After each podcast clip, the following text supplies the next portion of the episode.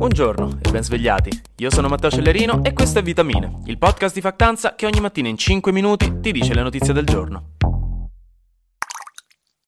C'è una notizia oggi che bisogna affrontare subito, per due motivi molto diversi tra di loro, ma in realtà molto identici tra di loro. Il primo è che è la tipica notizia che viene riportata in maniera super superficiale sui post di Instagram da pagine che normalmente mettono meme e notizie di mucche ritrovate sui pali dell'alta tensione e nei commenti le persone subito iniziano a credere che sia finalmente la prova definitiva dell'esistenza degli alieni e vengono sotto i nostri TikTok a dire ah, hanno confermato l'esistenza degli alieni, il governo messicano, perché nessuno ne sta parlando? Com'è possibile? Quindi bisogna un attimo mette chiarezza. Dall'altra parte questa è la tipica notizia che se poi vai un attimo a scavare capisci un paio di cose in più.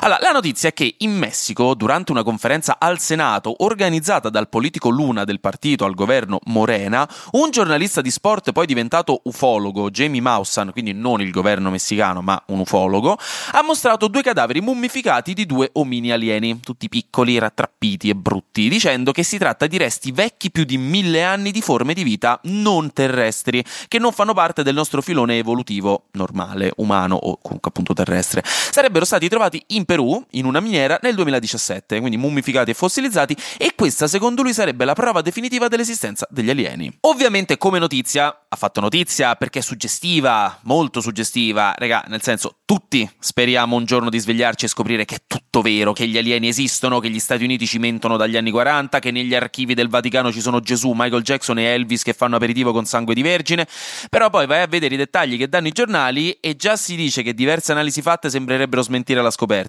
Le presunte analisi sul DNA di queste mummie, che proverebbero che si tratta di un DNA non umano di cui un terzo è indecifrabile, io non le ho ancora viste. Il giornalista Maussan non è la prima volta che fa degli annunci sensazionalistici che poi vengono confutati. Un report del 2017 delle autorità peruviane, visto che Maussan aveva parlato di mummie aliene già lì, aveva dichiarato che si trattasse di bambole con cartapesta e colla, letteralmente in stile Giovanni Mucciaccia, Mm, cartapesta e colla intorno per farle sembrare mummificate e una ricercatrice della National Autonomous University del Messico ha parlato ad Associated Press dicendo che le informazioni riportate da Maussan non si potrebbero ottenere solamente con un'analisi ai raggi X come ha sostenuto. Quindi ecco, come al solito bisogna stare attenti ai claims e alle foto che si vedono, perché il problema di queste notizie è che anche in buona fede i giornali giustamente danno prima la notizia immediata che però manca di contraddittorio perché gli scienziati e gli esperti ancora non sono stati interpellati.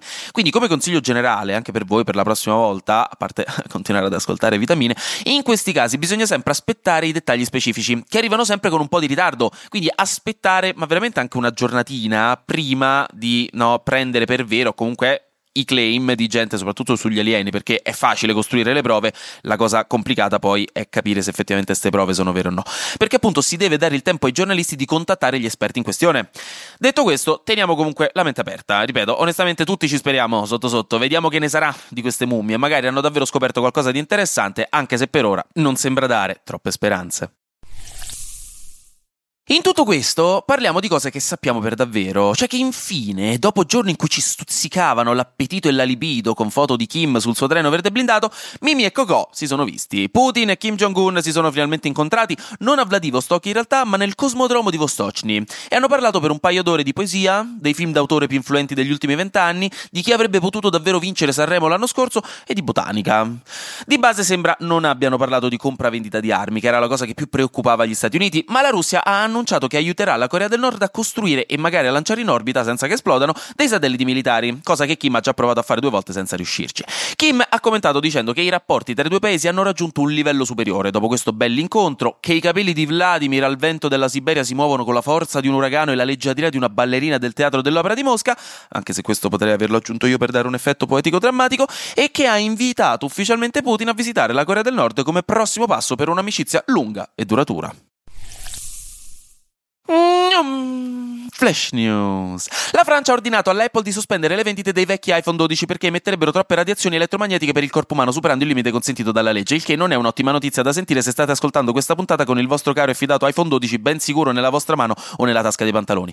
Dicono che il problema si possa risolvere con un semplice aggiornamento software e in quel caso forse potrà ripartire la vendita. A Lampedusa continuano a essere in emergenza nerissima perché continuano ad arrivare migliaia di persone al giorno. Le strutture sono al collasso per i troppi numeri e il Consiglio Comunale ha dichiarato lo stato di emergenza.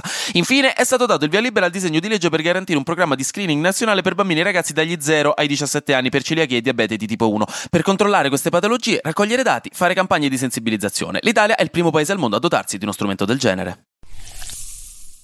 Infine, una roba leggera, un pop di cultura pop. Da oggi esce nei cinema, e finalmente, aggiungo io, Assassino a Venezia, il terzo film del remake con Kenneth Branagh delle avventure dell'investigatore Hercule Poirot, Hercule Poirot, personaggio bellissimo uscito dalla penna di Agatha Christie. Kenneth Branagh, per chi non lo sapesse, è il professor Gilderoy Allocke di Harry Potter 2, un fantastico attore, e oggi vi chiedo sui sondaggi di Spotify se avete visto gli altri due film, Assassino sull'Oriente Express e Assassino sul Nilo, quale avete preferito? Io personalmente ho preferito Assassino sull'Oriente Express, sono curioso di sapere che ne pensate voi. L'altra notizia è che è uscito il trailer della 35esima stagione dei Simpson. Raga, 35 stagioni, vanno avanti dall'89. Wow, hanno rappresentato l'infanzia di almeno tre generazioni, questa cosa è incredibile. Comunque, trailer uscito, ve lo metto in caption se volete guardarlo. La serie uscirà in America dal primo ottobre e comunque hanno rinnovato la serie fino al 2025, quindi la 36esima stagione è già confermata. Anche oggi grazie per aver ascoltato Vitamine. Noi ci sentiamo domani perché sarà successo di sicuro qualcosa di nuovo e io avrò ancora qualcos'altro da dirvi. Buona giornata e buon giovedì.